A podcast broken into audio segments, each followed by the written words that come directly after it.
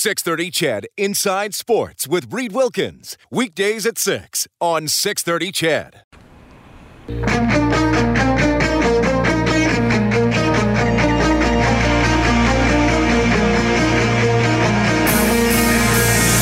Edmonton's home for breaking news on your favorite teams. This is Inside Sports with Reid Wilkins on the voice of your Edmonton Oilers and Eskimos. 630 CHED.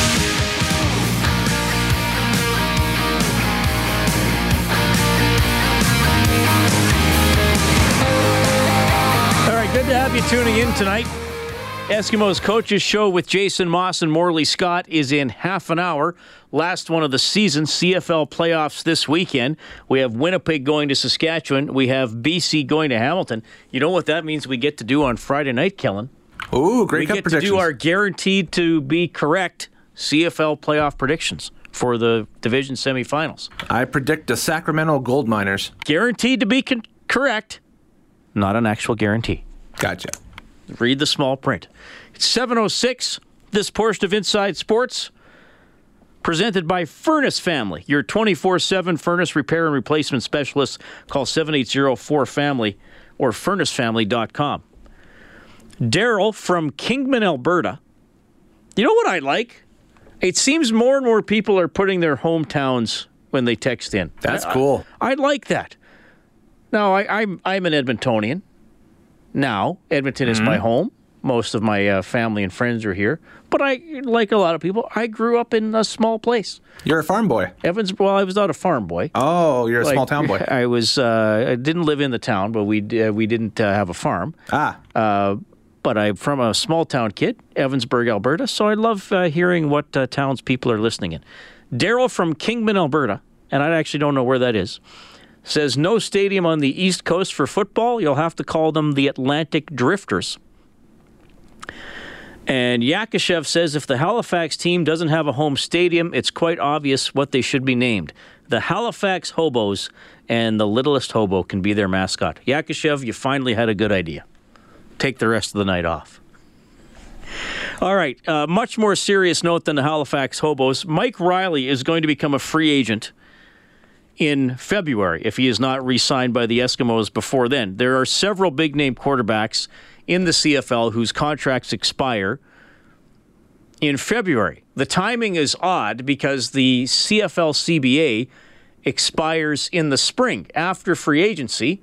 And if the salary cap goes up, these star quarterbacks are still going to want to get that same percentage of the salary cap. So Reilly, for example, could go around from say half a million dollars a year to six hundred thousand dollars a year if the cap goes up from five point two ish million to six million dollars. So there's a lot going on here, and you can get this full interview on the Eskimos page on 630ched.com. Morley Scott talking to Mike Reilly about a variety of topics, including free agency. I think everybody that is potentially going into their free agency on their contract um, has to look at every decision that, that every team makes. And so, yes, of course, um, you know, you want to know when you're going into a situation, you know, what you're dealing with, and you want to know what direction that a club's moving. And those are all things that you evaluate. There's no doubt about it. I mean, I would never feel confident about putting myself in a situation where I didn't know who was leading the team. I didn't know who you were playing for and all those kinds of things. So, um, you know, I'm in a situation, thankfully, where I don't I don't have to make a rushed decision, and I can look at all the different factors that are important to me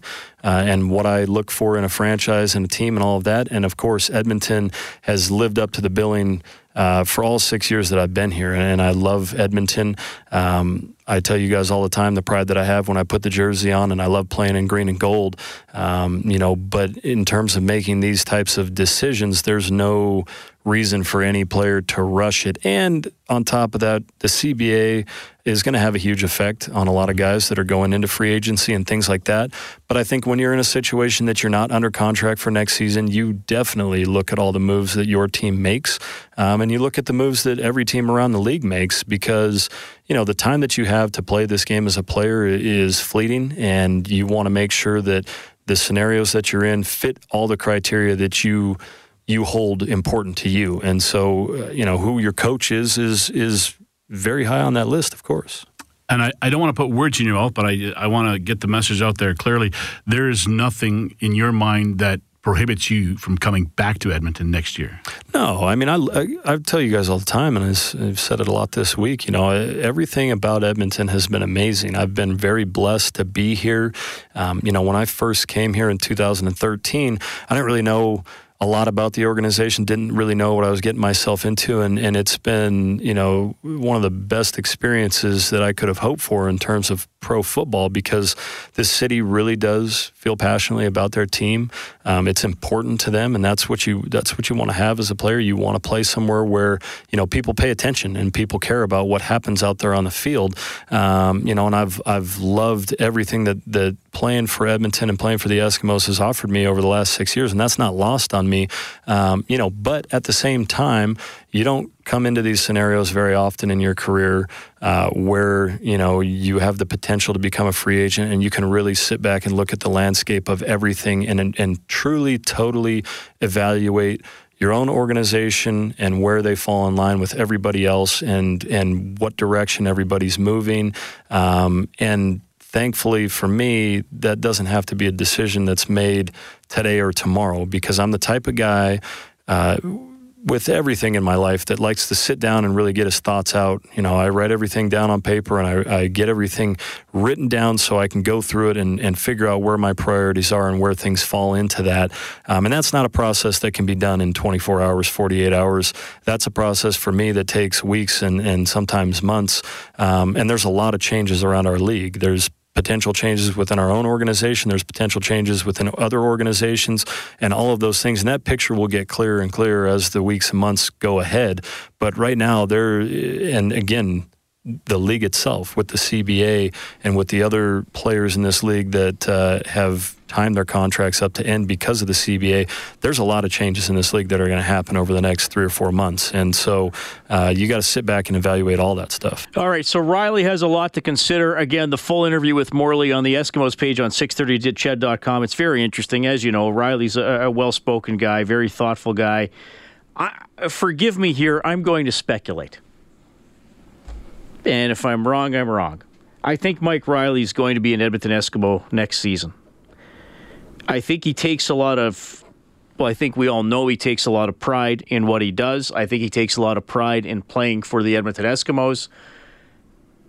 And if Mike Reilly leaves, does that sound like something he would do after the team has a bad year? Where people are going to say, well, they had one bad year, so he took off? Or is Mike Reilly the type of guy who wants to be part of the solution and stick with it and figure it out and make it work? I, I think that's who Reilly is, ultimately. And that's why, I mean, the Eskimos, they'll, they'll pay him. Uh, I mean, if he, if he wants to be here, they'll pay him. There's no doubt about that. So I'm optimistic that Mike Reilly is still your quarterback next next season. Some guests on Inside Sports get gift certificates to Northern Chicken. Check them out online, northchickenyeg.com. Get them in person. Great spot, 124th Street and 107th Avenue. The CFL in Halifax. Closer, sort of, to becoming a reality. We'll get those details when we get back.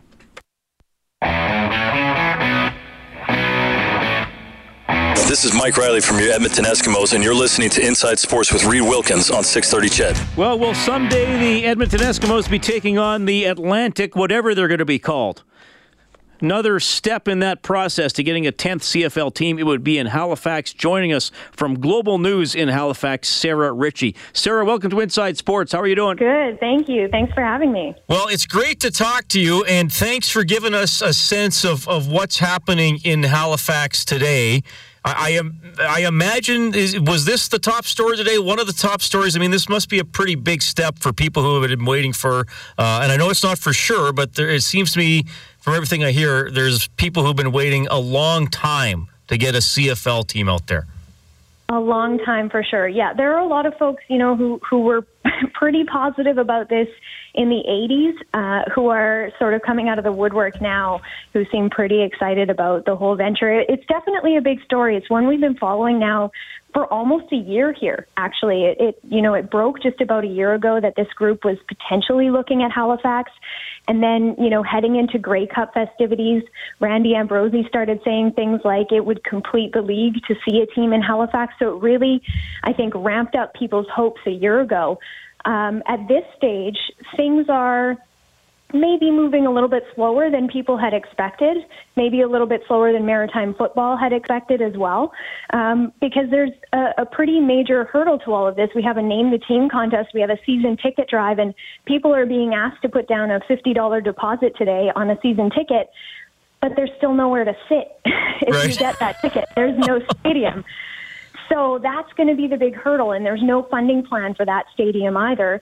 Um, but maritime football has been pretty clear; it's got to involve at least two levels of government. So, so lots of work still ahead here for sure. In terms of this this season ticket drive, like you said, fifty dollars to get your name on a list. I believe the commissioner said he doesn't have a target number. He just wants to see how many people are on board. I know you'll correct me if I'm wrong. I think Halifax is around three hundred thousand people. I mean, are, are we going to get 10, 20,000 that are going to be like, yeah, I'm in. I'm in for pro football. Let's get it going. Honestly, I don't know. Um, I know that you know when I talked to Anthony LeBlanc about this, uh, he's one of the co-founders of Maritime Football. He said about a year ago that they thought you know they should aim for about ten thousand. He said today they're going to aim for about twelve thousand season tickets. They want to fill half this stadium with season ticket holders right off the hop. Um, I think this is their way of sort of gauging if they can get enough interest, to be frank. I mean, they've been doing some polling and that kind of thing, but this is where the rubber will really hit the road. You know, you mentioned there's 300,000 odd people in, in Halifax. That's that's definitely one of the factors, but this group has been adamant all the way along. They want support from all of the Atlantic region. So they're really trying to pull, you know, New Brunswick and Prince Edward Island and Newfoundland and Labrador and, and try to get people traveling for these games because I think that's the way that they see that they're going to be able to get the numbers they need game after game. Sarah Ritchie joining us on Inside Sports from Global Halifax, talking about the latest news about a, a CFL team going to that uh, that city. Uh, about the stadium, you, you mentioned the funding, and and look, Sarah, I, I mean, we went through a whole rigmarole with Rogers Place here in Edmonton. H- how, how are they going to pay for it? Where is it going to go? And I mean, it basically took a couple years longer than than it was hoped. Uh, the stadium issue to me is such a big one, and, and it can get pretty contentious because there's a lot of money involved um, to build these. I mean, is there at least a proposed location? It appears they know how big big they want to be, but what are is are there at least some concrete things about this stadium at this point? Yeah, you know what? In the last couple of weeks, a few things have become more clear. And like I said, this process is about a year old. So I think that there was a perception that maybe things would move quicker than they have in a lot of ways. Um, they've said their preferred location is a, a spot called Shannon Park. So this is a, on the Dartmouth side uh, of the Halifax Harbor. So it's just across the bridge from downtown Halifax, essentially. It was a property that was used by the Department of National Defense for a lot of years. It's been uh, vacant for quite some time now, but it's owned by Canada Lands. And so I think what this does for maritime football, this leaves them in a situation where to get their preferred stadium, to get the funding, they've got three levels of government to work with. Canada Lands is a federal organization. They own the land. There's a, a First Nations group that owns part of that land or is trying to own uh, part of, of that chunk of land in Shannon Park. Um, there's also the provincial and, and municipal governments which will have to give permission and, and it seems some sort of funding to be able to make this work. And it's really unclear how that funding model will work. You know, the city right now has agreed to have staff look into a business case for this. So for the next six months, staff will be looking at how can they make the funding model work, how much money will be required. Um, you know, the provincial government at, here in Nova Scotia, I'm not sure how much your listeners would know about the situation here in Nova Scotia, but um, you know, it's there's not a lot of money to go around. Uh, I don't think in in for situation for for I guess ideas like this, and I think it'll be a hard sell for the provincial government. But they're talking about this won't come out of general revenue. This is not something that they're going to dedicate capital funding to. So if there's funding from the province, it's going to come from new sources, maybe something like a hotel tax increase or a car rental tax or things that have been thrown about.